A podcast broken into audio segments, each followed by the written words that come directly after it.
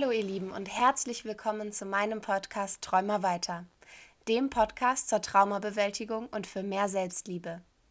Mein Name ist Kati Andersson und ich freue mich auf die kommenden 30 Minuten mit euch. Viel Spaß!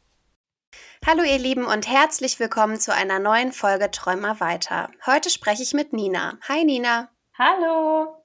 Schön, dass du da bist. Magst du dich mal kurz vorstellen? Ja, das kann ich gerne machen. Genau, ich bin Nina, ich bin 22 Jahre alt. Ich studiere momentan soziale Arbeit und Sozialpädagogik im Bachelor. Und ich bin heute hier, weil ich meine eigene Geschichte oder einen Teil meiner Geschichte gerne mit euch teilen würde, weil ich sowohl aus professioneller Sicht in meinem Arbeitsfeld als auch im privaten Kontext immer gemerkt habe, wie wichtig es ist, ähm, Geschichten zu hören, sich da reinfühlen zu können und irgendwie das Gefühl vermittelt zu bekommen, dass man mit den Themen, ähm, die man selbst erfahren hat, nicht alleine ist. Mhm. Dann lass uns doch erstmal mit fünf schönen Dingen in deinem Leben starten. Okay, also als erstes ähm, ist es für mich, glaube ich, meine Gesundheit, schmerzbefreit durchs Leben gehen zu können, dass ich nicht mhm. das Gefühl habe, jeden Tag irgendwo Wehwehchen zu haben, das ist, glaube ich, so der allererste Punkt, der für mich total wichtig ist. Ähm, was noch wichtig ist, ist einfach für mich oder was mir total gut tut und was schön in meinem Leben ist, aus dem Fenster gucken zu können und irgendwie den Himmel und die Wolken zu sehen, dass der Blick da nicht so verbaut ist und ich nicht nur Häuser davor sehe. Ja. Und ähm, genau, wichtig ist auch gerade jetzt so in den Corona-Zeiten, dass ich ähm, viele FreundInnen habe, die ich erreichen kann, mit denen ich telefonieren kann, dass trotzdem noch so ein bisschen das Gefühl besteht, ähm, Kontakte zu haben und so ein bisschen Wärme virtuell empfinden zu können. Und ansonsten ist es für mich einfach ähm, total schön in meinem Leben gerade, dass ich ähm, trotz der Schwierigkeiten von zu Hause meine Uni weitermachen kann, dass ich da nicht irgendwie Semester dranhängen muss. Mhm. Und ähm, genau, dass ich da auch einfach äh, Unterstützung erfahre von außen, wenn ich merke, es wird mir einfach zu viel und ich ähm, kann vielleicht Aufgaben nicht so übernehmen, wie ich es ohne Corona getan hätte. Das ist auch total schön in meinem Leben momentan. Ja, das finde ich auch super wichtig, dass wir uns das mal wieder so vor Augen rufen, ne? dass es nicht selbstverständlich ist dass wir das gerade gut meistern können. Ja, und dass es auch irgendwie eine eigene Leistung ist, wenn man ähm, das kommunizieren kann, mhm. dass man momentan vielleicht nicht das leisten kann, was sonst so funktioniert und dann noch zu sagen, aber das ist total okay, wir sind gerade in einer Krisensituation, in der Pandemie, die wir so noch nicht erlebt haben und dass wir darauf alle anders reagieren, die manchen besser, die anderen schlechter, ähm, dass das vollkommen in Ordnung ist. Ja, ja, total. Ähm, was ist denn unser Thema heute, liebe Nina?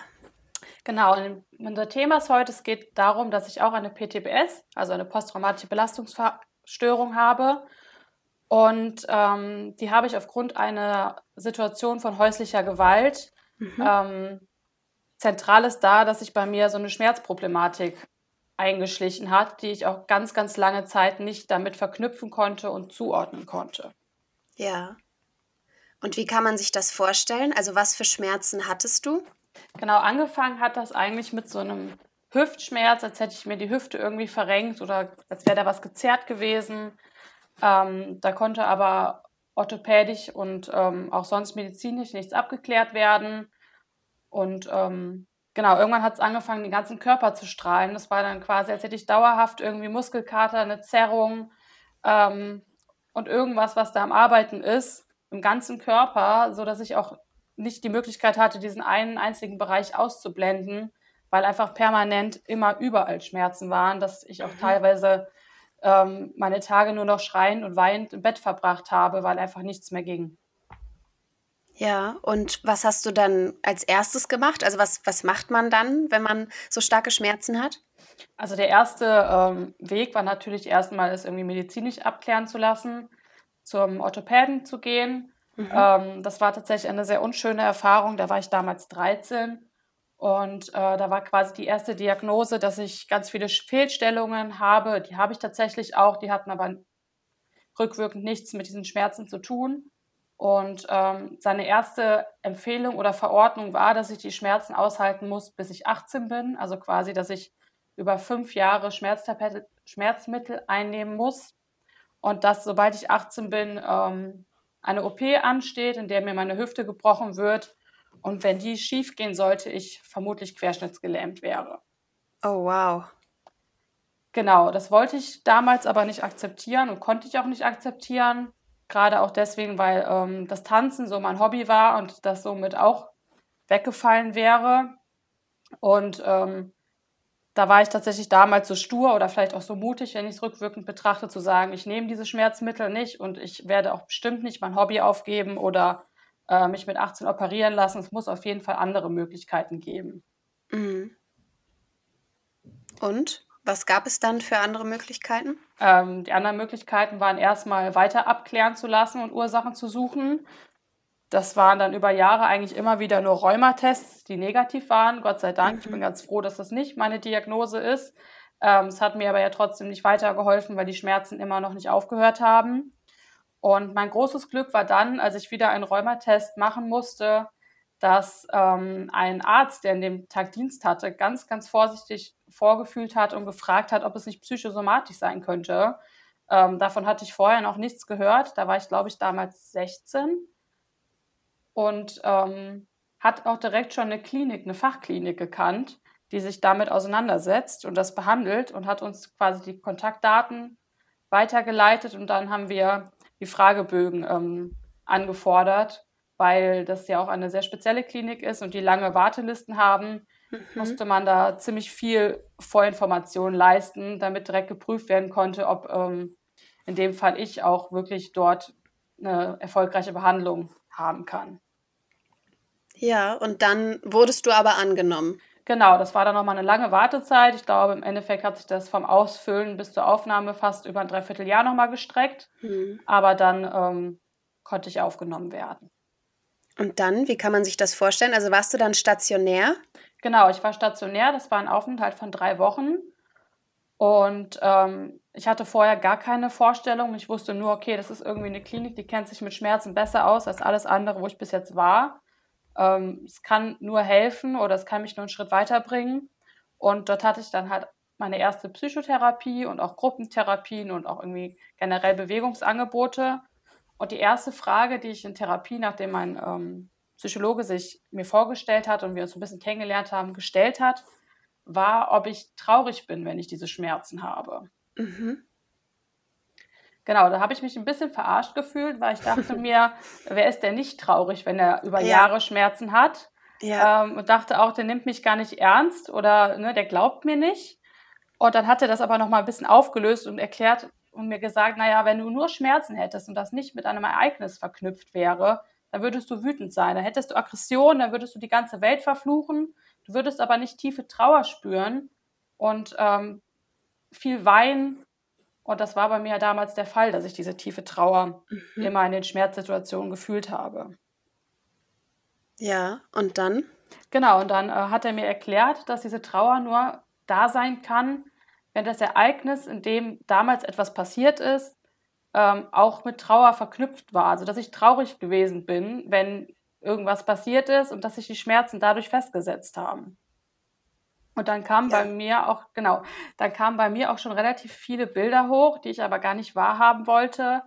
Ähm, aber ich habe mir gedacht, ich muss ja drüber reden, sonst ähm, komme ich in meinem Leben gar nicht weiter und war auch in dem Punkt so verzweifelt, dass ich, glaube ich, alles erzählt hätte. Da war für mich auch gar keine Schamgrenze ähm, in der Thematik. Und dann habe ich halt erzählt, oder da ist in dem Moment für mich auch erst rausgebrochen, dass ähm, mein Bruder mich über mehrere Jahre lang geschlagen hat und auch psychische Gewalt und emotionale Gewalt ein Thema waren. Ja, und dann hast du diese drei Wochen Therapie dann dort gemacht in der Klinik? Genau, ich habe da erstmal gelernt, äh, mich selbst zu regulieren, wenn meine Schmerzen da sind, mich abzulenken, Skills mhm. an die mhm. Hand bekommen, ähm, überhaupt den Raum bekommen, darüber zu reden, ähm, andere Menschen kennenzulernen, andere Jugendliche, die dort waren, die ähm, auch alle ihre Päckchen zu tragen hatten. Und das ist dann in diesen drei Wochen abgelaufen. Ja, und bist du jetzt schmerzfrei? Schmerzfrei war ich tatsächlich relativ schnell mhm. nach dieser Klinik. Ich hatte einmal noch einen ähm, Rückfall, das war aber auch ziemlich doof von mir, muss ich sagen. Das war äh, zur Karnevalszeit rum und ich war relativ lange feiern gewesen und hatte auch ein bisschen was getrunken und hatte direkt am nächsten Tag ähm, eine, Präventions, eine Präventionsschulung ähm, zur Thematik Kindermissbrauch, also Kindesmissbrauch. Mhm. Und äh, das hat mich natürlich total getriggert und ähm, ich konnte aber auch aus dieser Präventionsschulung nicht raus, weil ich die gebraucht habe für mein FSJ, das ich damals gemacht habe, sodass ich dann sieben Stunden lang die Schmerzen aushalten musste. Aber dann habe ich meine Skills danach anwenden können und hatte vielleicht noch so mal ein, zwei Tage, an denen ich die Schmerzen hatte. Aber das Thema war tatsächlich relativ schnell gegessen damit, was auch mein Psychologe in der Klinik als sehr ähm, ungewöhnlich erachtet hat. Mhm. Das ist doch aber total spannend, oder? Dass, dass man irgendwie den Grund nicht findet, warum einem alles wehtut. Und dann ist es die Psyche. Also wie viele Ärzte waren da vorher und wie viele Ärzte haben überlegt, was kann es sein und haben versucht, dir zu helfen. Und du hättest dich fast operieren lassen. Nur ja. um dann rauszufinden, dass es ein Trauma ist. Das finde ich super spannend. Ja, auf jeden Fall. Vor allem, wenn man meine Situation bedenkt oder ich darüber nachdenke, ist das ja das Schlauste, was mein Körper hätte tun können, weil er musste in diesem System funktionieren. Ich habe weiterhin mhm. daheim gelebt. Ähm, ja. Er hatte keine Möglichkeit, einfach zu sagen, okay, du guckst dir das jeden Tag an, du erlebst das mit und dann zu verdrängen und an dem Punkt, an dem die Gewalt aufgehört hat, weil mein Bruder ähm, ja, sich als Mensch verändert hatte und auch ähm, bei ihm psychisch einiges besser geworden ist, sodass diese Gewalt nicht mehr existiert hat, dass mein Körper an dem Punkt gesagt hat, jetzt zeigen wir dir, hier stimmt irgendwas nicht, jetzt musst du an dir arbeiten, jetzt kannst mhm. du das tun. Mhm. Und wenn du jetzt heute Situationen hast, wo du das Gefühl hast, du könntest Schmerzen bekommen, was machst du dann? Die habe ich tatsächlich gar nicht mehr. Also dieses Schmerzthema ähm, ist eigentlich für mich tatsächlich total abgeschlossen. Mhm. Ähm, bei mir haben sich nochmal andere Baustellen aufgetan, weil als ich mit 19 Jahren zum Studium ausgezogen bin, bin ich in eine WG gezogen und hatte dort eine Mitbewohnerin. Es war aber am Anfang nicht klar, wer genau es ist, weil wir zu fünft in dieser Wohngemeinschaft waren, die mich über zweieinhalb Jahre lang beklaut hat und auch ähm, Gaslighting betrieben hat. Oh quasi, also bin ich quasi aus dem einen unsicheren Zuhause, in dem mittlerweile alles geregelt und geklärt war, äh, in das nächste geschlittert, ohne dass ich wusste, was da vorliegt. Und ähm, genau, dann heißt hatte ich quasi wieder eine Retraumatisierung. Das war auch der Punkt, an dem ich mich wieder in Therapie begeben habe. Ähm, und das ist tatsächlich das Thema, an dem ich mehr zu arbeiten habe, weil zu Hause das aufzuarbeiten, das war relativ einfach, würde ich sagen. Ähm, zumindest kurz nach der Klinik, weil mein Bruder direkt gesagt hat, es war so. Also er hat seine Tat gestanden. Er hat versucht, irgendwie mit mir zu kommunizieren, ähm, irgendwie eine Aktion drunter zu setzen, damit eine Entschuldigung auch wirklich ankommt. Meine Eltern haben da mitgearbeitet, aber die Einsicht ähm, von meiner Mitbewohnerin, die war natürlich nicht gegeben, weil die ja noch mitten in dem Prozess äh, gesteckt hat, mir Gewalt anzutun. Mhm. Ja, und du hast in deinem in deinem Fragebogen, den ich ja vorher immer rausschicke, ähm, von der TRE-Methode erzählt. Magst du unseren HörerInnen einmal sagen, was das ist? Ja, total gerne. Ich hatte jetzt irgendwie die letzten Monate lange das Gefühl, ich komme nicht weiter mit mir, ähm, weil ich so viel in Therapien geredet habe und versucht habe, das Trauma irgendwie hochzuholen, um es aufzuarbeiten. Und ich habe aber einfach so viel verdrängt, weil ich auch noch relativ jung war, als das alles passiert ist äh, dass es einfach nicht möglich war. Und trotzdem hatte ich das Gefühl, mein Kopf versteht immer noch nicht, an welchem Punkt ich stehe. Und mein Körper ist viel handlungsunfähiger, als er es damals vor dem Trauma war. Und ich habe einfach nicht den Zugang gefunden, das zu ändern. Hm. Und bin dann tatsächlich per Zufall durch eine Bloggerin auf diese Methode gekommen, die die eigentlich ähm, gar nicht im Rahmen von der Traumatherapie angewendet hat, sondern bei einem Osteopathen, die damit auch arbeiten. Und TRE bedeutet Trauma Release Experience. Ja. Und ähm, das ist quasi auf einer körperlichen Ebene, setzt man seinen Körper in so einen Zittermodus ähm, mit bestimmten Übungen. Und dieses Zittern haben wir quasi mit allen Säugetieren gemein. Wenn ein Säugetier, zum Beispiel ein Hase, in eine Gefahrensituation kommt und äh, diese vorüber ist, dann fängt der Körper an, komplett zu zittern, über mhm. Minuten lang, ganz unkontrolliert. Und danach ist dieser Hase wieder handlungsfähig, als wäre das Trauma oder als wäre diese Erfahrung abgeschüttelt. Ja. Und dann habe ich diese Übungen einfach mal ausgetestet weil die auch sehr leicht umsetzbar sind. Und ähm, das war total verrückt. Ich habe mich viel, ähm, viel entspannter gefühlt und gleichzeitig hatte ich auch das Gefühl, ich habe jetzt irgendwie mehr Energie. Ähm, das ist ein ganz lustiges Beispiel. Ich habe nie so die Lust gehabt, Fenster zu putzen bei uns in der Wohnung und hatte da auch irgendwie, ich habe immer meine Energien in andere Dinge gesteckt. Und nach diesen Übungen hatte ich das dringende Bedürfnis, alle Fenster zu putzen, was mir ohne die Übung wahrscheinlich noch in zehn Jahren nicht in den Sinn gekommen wäre. Ja.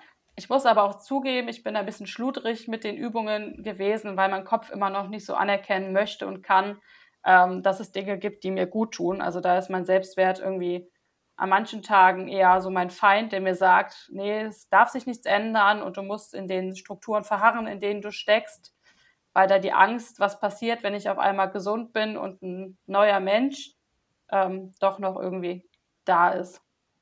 Hm, das verstehe ich. Ich habe tatsächlich auch schon mal in einer Therapie, in einer Traumatherapie, TAE probiert, aber ich habe das Gefühl, ich bin zu kontrolliert dafür. Weißt du? Also ich kann ja. mich nicht, nicht so weit entspannen, dass ich das komplett fühlen könnte. Ich bin immer noch sehr kontrolliert und dann fühle ich sowas nicht und dann kann ich das nicht zulassen. Ah, das ist total spannend, dass du das so empfindest, weil ich bin eigentlich auch ein sehr kontrollierter Mensch, gerade was so mein Trauma angeht. Ähm, dadurch, dass ich soziale Arbeit studiere, kenne ich natürlich auch irgendwie alle Methoden mhm. und äh, analysiere eigentlich die Gesprächsführung von dem Psychologen oder der Psychologin mir gegenüber schon, bevor ja. er fertig ist oder sie. Ja. Ähm, das ist tatsächlich sehr, sehr interessant, dass du auch so kontrolliert bist, aber gerade bei dieser Technik ähm, gar keinen Zugang findest. Und hast du da Tipps vielleicht, wie das ähm, am ehesten geht? Hm, ich habe tatsächlich in dem Moment, dadurch, dass ich es ja auch nicht in einem Therapiesetting gemacht habe, sondern einfach so für mich zu Hause, mhm. ähm, gar nicht den Gedanken so sehr darauf oder den Fokus darauf gelegt, dass es jetzt irgendwie Therapie ist oder mir für mein Trauma gut tut, sondern ich habe einfach gedacht, okay, ich mache jetzt so ein bisschen ja, Sport, Yoga, in die Richtung einfach mal Übungen, die meinem Körper ja auch generell gut tun können. Hätte ich das, glaube ich, in einem Therapiesetting gemacht und das damit so verknüpft, dann hätte ich mich wahrscheinlich auch mit meinem Kopf so ein bisschen quergestellt. Ja. Genau. Ja, spannend. Und würdest du, also du bist wahrscheinlich dort ausgezogen, oder? Aus der Wohnung? Ja, das war für mich auch nochmal so eine Hürde, weil nach Hause war keine Möglichkeit mhm. mehr.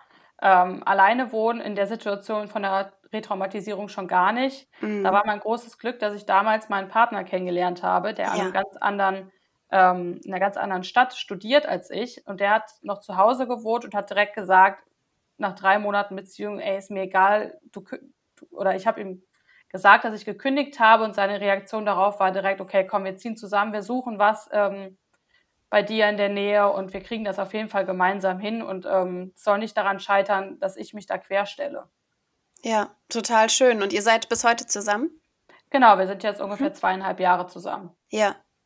Ja, das ist super wichtig, dass man jemanden hat, der so hinter einem steht. Ne? Das merke ich auch jeden Tag. Genau, und ich finde, es ist auch total okay, sich das ähm, selbst einzugestehen. Ich habe so vieles alleine geschafft in meinem ja. Leben, in meinem Trauma, aber diese Hürde hätte ich nicht alleine nehmen mhm. können, einfach weil zu Hause und Wohnen ja das Hauptthema war von meinem Trauma oder auch immer noch ist. Ähm, und umso dankbarer bin ich natürlich, dass mir die Möglichkeit von ihm gegeben wurde, ähm, der Situation zu entfliehen, also wirklich wortwörtlich zu entfliehen und mir was Neues, Sicheres zum ersten Mal aufzubauen. Mhm. Und würdest du heute sagen, dass du in Anführungszeichen geheilt bist?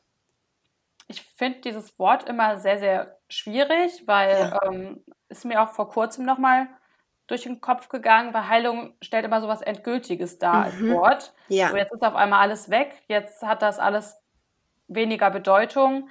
Ähm, ich freunde mich in letzter Zeit oder seit kurzem eher mit dem Begriff an, ich habe mein Trauma inkludiert mhm, in mein Leben. Genau, ich habe es quasi vereinbart mit dem, wer ich bin, wer ich sein möchte. Ähm, es gibt immer mal wieder kleine Baustellen und das wird wahrscheinlich auch über das ganze Leben einfach weiterlaufen, aber es ist ganz gut in mir drin angekommen und darf da auch sein und hat seinen Platz. Ja.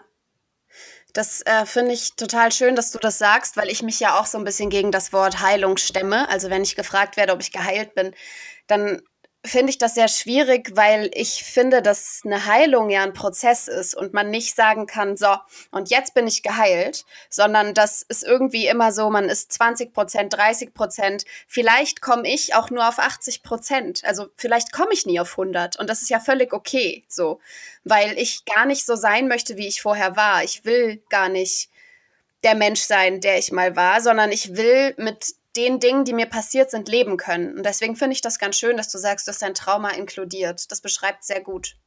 Ja, ich finde auch das Schwierige an dem Begriff Heilung ist, zumindest habe ich das so erfahren in Bezug auf meine Eltern.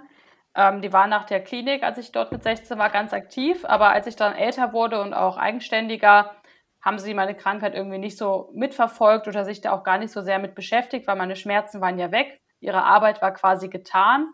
Ähm, und irgendwann war ich aber unzufrieden damit, weil ich das Gefühl hatte, sie verstehen mich überhaupt nicht, sie wissen gar nicht, wer ich bin und was das Trauma, was ja zu Hause stattgefunden hat, mit mir mhm. gemacht hat. Ja. Sodass ich irgendwann mal an einem, einem, Telefonatgespräch mit meinem Vater gefragt habe, ja, was weißt du eigentlich über das Trauma? Was weißt du denn, was mir passiert ist, was ihr mir angetan habt? Mhm. Und da kam von ihm nur, ja, ich weiß, dass man ein Trauma heilen kann. Das war das Einzige, was er darauf antworten konnte. Und das hat mich so wütend gemacht. Ja weil es halt nicht wie eine Erkältung oder eine Grippe ist, wo mhm. man eine Zeit lang ähm, sich gesund ernährt oder irgendwelche Medikamente ja. einnimmt und dann ist das weg, sondern das wird mich für immer beeinflussen, das gehört zu mir und dann von jemandem, der mir so nahe steht und der sich eigentlich damit auseinandersetzen sollte, gesagt zu bekommen, ja, du kannst geheilt werden, mhm. das war für mich eine ganz schmerzliche Erfahrung und deswegen ist auch aus dem Grund das Wort für mich irgendwie so ein bisschen gestrichen in der mhm. Thematik. Verstehe ich. Ich finde das tatsächlich auch von Menschen, die keine Erfahrung mit Trauma haben oder nie eins erleben mussten, ähm, immer schwierig, wenn sie darüber sprechen, wie man heilen kann, weil das ja tatsächlich nur der Mensch in dieser Situation so richtig fühlen und empfinden kann.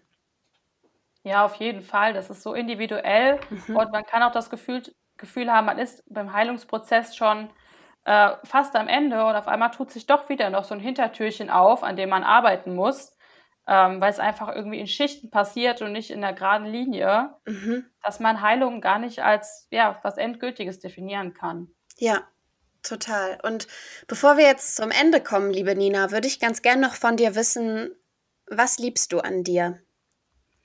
Ähm, was ich sehr mir liebe, ist tatsächlich immer wieder Mut zu fassen, aufzustehen und die Dinge anzugehen. Mhm. Ähm, auch wenn ich da eigentlich noch so meine größten Stolpersteine habe, aktiv in ähm, ja, irgendwas umzusetzen. Ich tue es dann doch letztendlich immer wieder. Ich liebe sehr an mir, dass ich meinen Wert sehr gut vertreten kann. Also wenn mir heutzutage irgendwas nicht passt, dann kommuniziere ich das, dann ja. sage ich das, dann stehe ich dahinter, dann hat mir da auch niemand ähm, was anderes einzureden. Mhm.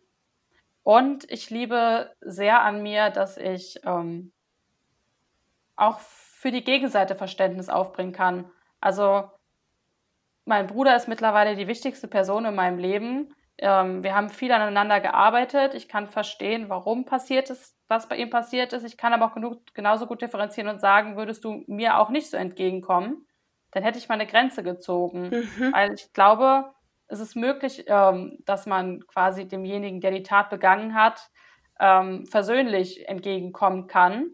Man sollte aber natürlich auch aufpassen, ähm, dass man da schon für sich selbst einschätzt. Kann ich das? Möchte ich das? Ist das Gegenüber bereit, sich zu ändern? Ähm, weil ich möchte natürlich jetzt keine Empfehlung dafür aussprechen, dass man sich auf jeden Fall mit Tätern aussöhnen kann. Und ganz im Gegenteil. Ja. Äh, man sollte definitiv, wenn man merkt, der Mensch tut einem nicht gut, ähm, da verändert sich auch nichts mehr, nicht daran festhalten, sondern ganz im Gegenteil aus der Situation rausgehen und von dem Menschen weg. Mhm. Ja, total.